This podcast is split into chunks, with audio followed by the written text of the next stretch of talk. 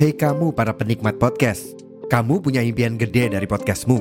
Tools di First Story bisa banget bantu kamu. Mulai dari F-Link, Dynamic Audio Insertion, sampai statistik yang komprehensif, semua ada di First Story. Gak ketinggalan, kamu bisa monetisasi podcastmu lewat iklan dari First Story Ads yang bisa kasih kamu penghasilan dari setiap place podcastmu. Yuk gabung sekarang dengan klik di firststory.me. Sekali lagi, di firststory.me. Mari kita bawa mimpi podcastingmu menjadi kenyataan.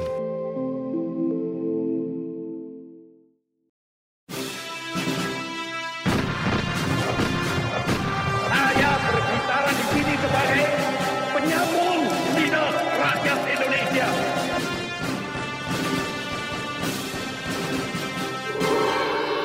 Hai, terima kasih sudah memilih mendengarkan kami, Poseidon, podcast yang bikin kalian gagal move on. Halo dan selamat datang di konten paling random podcast dari Indonesia di luar kelas. Tempatnya sedang tidak jelas bersama saya Kar Kananta. Setelah menunggu sekian lama, Indonesia akhirnya bisa berbangga ya. Karena kereta cepat kita akan segera beroperasi. Sayangnya, momen ini justru memecah pendapat banyak orang. Karena pemberian nama resmi dari pemerintah, ini tuh yang cukup out of the box ya. Nama resmi kereta cepat ini adalah Wush ya. Sebuah nama yang diambil dari onomatopia, suara kereta yang melaju dengan cepat. Banyak masyarakat yang menganggap keputusan ini tuh main-main ya, ya karena namanya tuh cukup aneh memang. Dan rawan digunain jadi bercandaan. Saya pribadi sebenarnya nggak masalah sih, sebenarnya suka saya nama ini. Cukup unik memang. Di Indonesia kan juga banyak ya objek yang diberi nama tuh dari suaranya gitu. Misal kayak ada plastik resek, terus kayak toke ya kan dari suaranya juga terus kalau di Jawa ya seorang Jawa tuh ada kretekan ya namanya ya buat menyebut velcro tapi saya juga setuju sama banyak argumen yang bilang kalau nama ini tuh kurang Indonesia gitu memang ya gimana gitu karena penulisan wushnya juga pakai ejaan bahasa Inggris ya bukan wush WUS ya. Nama ini bagus tapi memang cocoknya tuh dipakai jadi julukan aja bukan jadi nama resmi gitu. Ya mungkin bisa jadi julukan proyek ini aja gitu buat pemerintah tapi bukan buat nama resmi ya pak. Lebih baik menggunakan nama yang dalam tanda kutip lebih serius gitu biar masyarakat juga puas gitu ya setelah membahas proyeknya pemerintah pusat sekarang mari kita membahas proyeknya pemerintah daerah ya yang juga sempat ramai kemarin nah, yaitu tentang patungnya Bapak Proklamator RI Bapak Soekarno yang ada di daerah Banyu Asin Sumatera Selatan ini tuh banyak yang menyoroti ya karena dinilai tidak mirip dalam menggambarkan Pak Soekarno ini karena memang ya agak gempal ya badannya agak gempal dan mukanya lebih tembem gitu. Bahkan saya sempat baca tuh ada yang bilang kalau ini tuh lebih mirip Kim Jong Un pakai peci ya. Ngomong-ngomong soal patung dan supreme leadernya Korea Utara ini, tahukah kalian kalau dua hal ini ternyata tuh berkaitan satu sama lain? Kalian pasti nggak ngira gitu kalau ternyata industri patung adalah salah satu ekspor terbesarnya Korea Utara. Benar sekali, negara misterius yang sangat identik dengan kemiliterannya ini ternyata adalah penghasil karya seni yang bagus dan diakui oleh berbagai negara. Hasil karya seni mereka telah tersebar di berbagai negara, antara lain ada Algeria, Botswana, Chad, Ethiopia, Madagaskar, Malaysia, Mesir, Mozambik, Kamboja, Kongo, Senegal, Syria, Togo, dan Zimbabwe. Kalau karya mereka memang udah ada di negara sebanyak ini, kenapa kita sama sekali nggak pernah dengar industri seninya Korea Utara? Mari kita bahas dari awal. Seperti yang kita tahu, Korea Utara tuh punya ideologi sendiri ya, namanya Juche. Saya pernah dengar ya beberapa konten kreator nih salah bacanya dari Jus. Bukan ya, bener Juche ya masa pandangan hidup negara gitu disamain sama air blenderan buah kan juga nggak sopan ya. Ideologi ini tuh adalah perkembangan dari ideologi sosialisme, marxisme, dan leninisme yang dikonsep sama pendiri sekaligus pemimpin pertamanya Korea Utara yaitu Kim Il Sung. Juche ini berfokus pada kemandirian dari segi ekonomi, politik, dan juga militer demi meraih kemakmuran negara. Dan inilah kenapa Korea Utara ini tuh punya sikap yang cenderung tertutup gitu sama dunia internasional. karena simpelnya mereka itu lebih memilih prinsip berdikari. Pada penerapannya, Juche ini bahkan saya bisa bilang udah mirip agama ya. Udah di atas ideologi-ideologi lain gitu pelaksanaannya. Hal ini juga yang bikin dinasti Kim ini tuh bisa berkuasa sampai tiga generasi ya.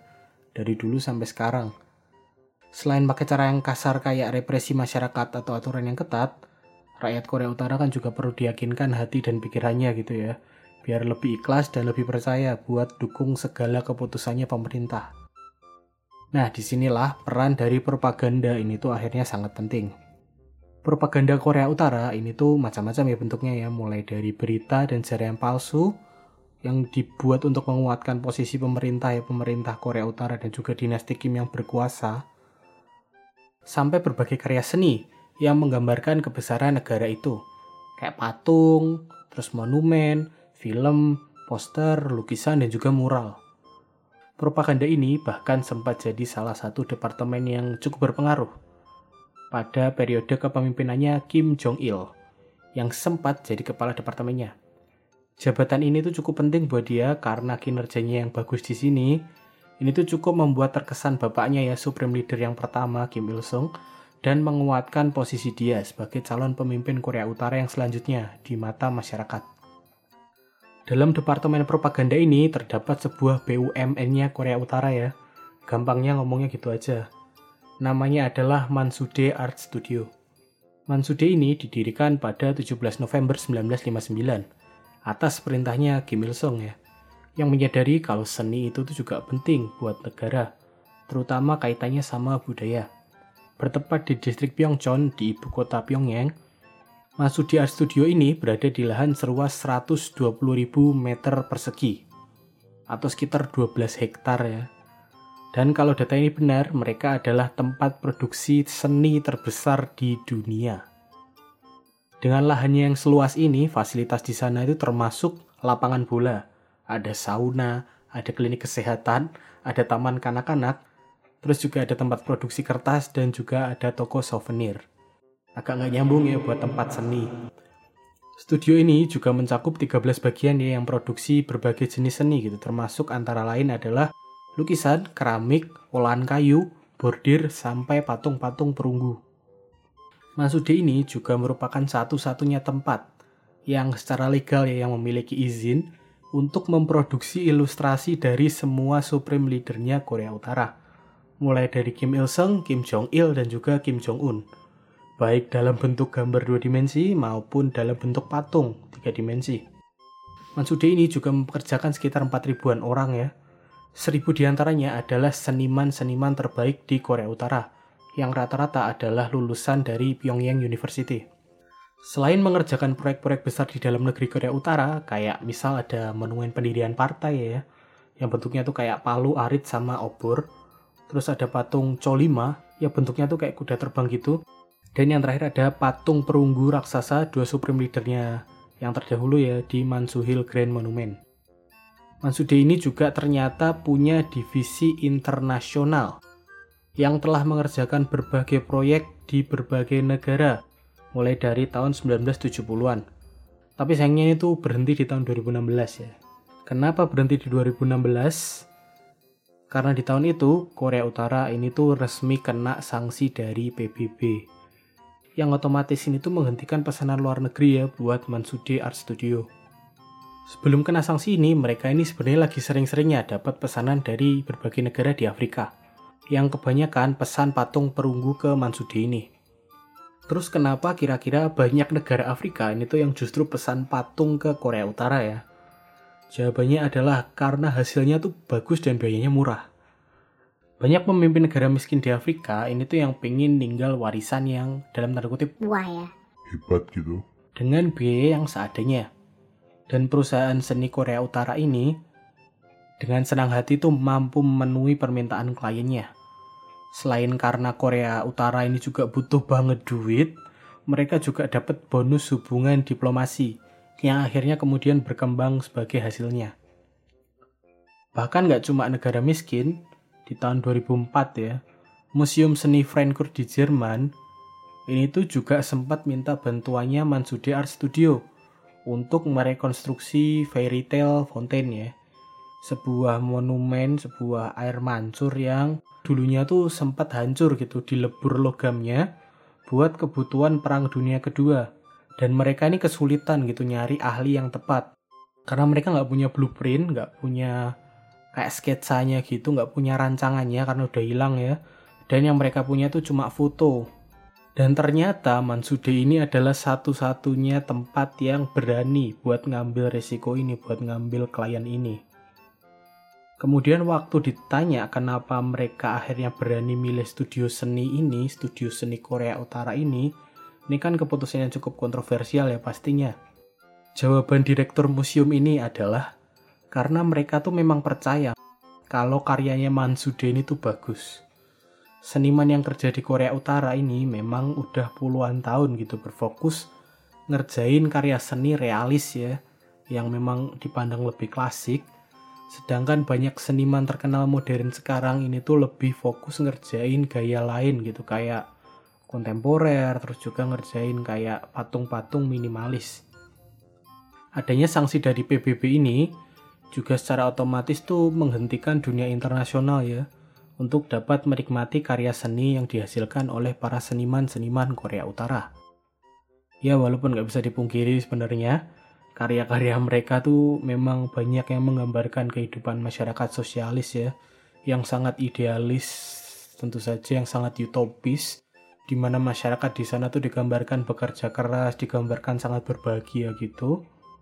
Tapi menurut saya pembatasan kayak gini justru yang bikin kita masyarakat internasional tuh ngerasa makin jauh dari mereka. Mari kita lihat menembus propaganda gitu dan menghargai kerja keras mereka sebagai sebuah karya seni yang dibuat oleh seniman yang punya keahlian dan mencurahkan waktu dan tenaganya untuk sebuah karya. Ya karena menurut saya pribadi juga ya, karya seni mereka ini tuh cukup bagus.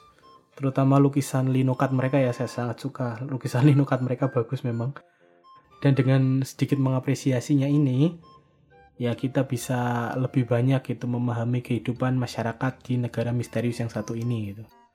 Menurut kalian gimana? Apakah kalian tertarik gitu melihat hasil karyanya seniman-seniman Korea Utara? Silahkan tulis di kolom komentar di bawah atau kolom Q&A ya sesuai dengan platform tempat kalian mendengarkan. Terima kasih yang udah dengerin sampai habis.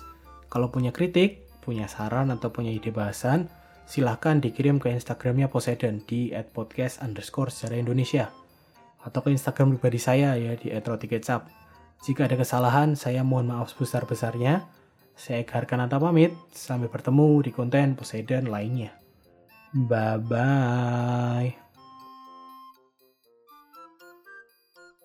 Iya, tokek ya mohon maaf ya. Nggak jadi bunyi tokeknya.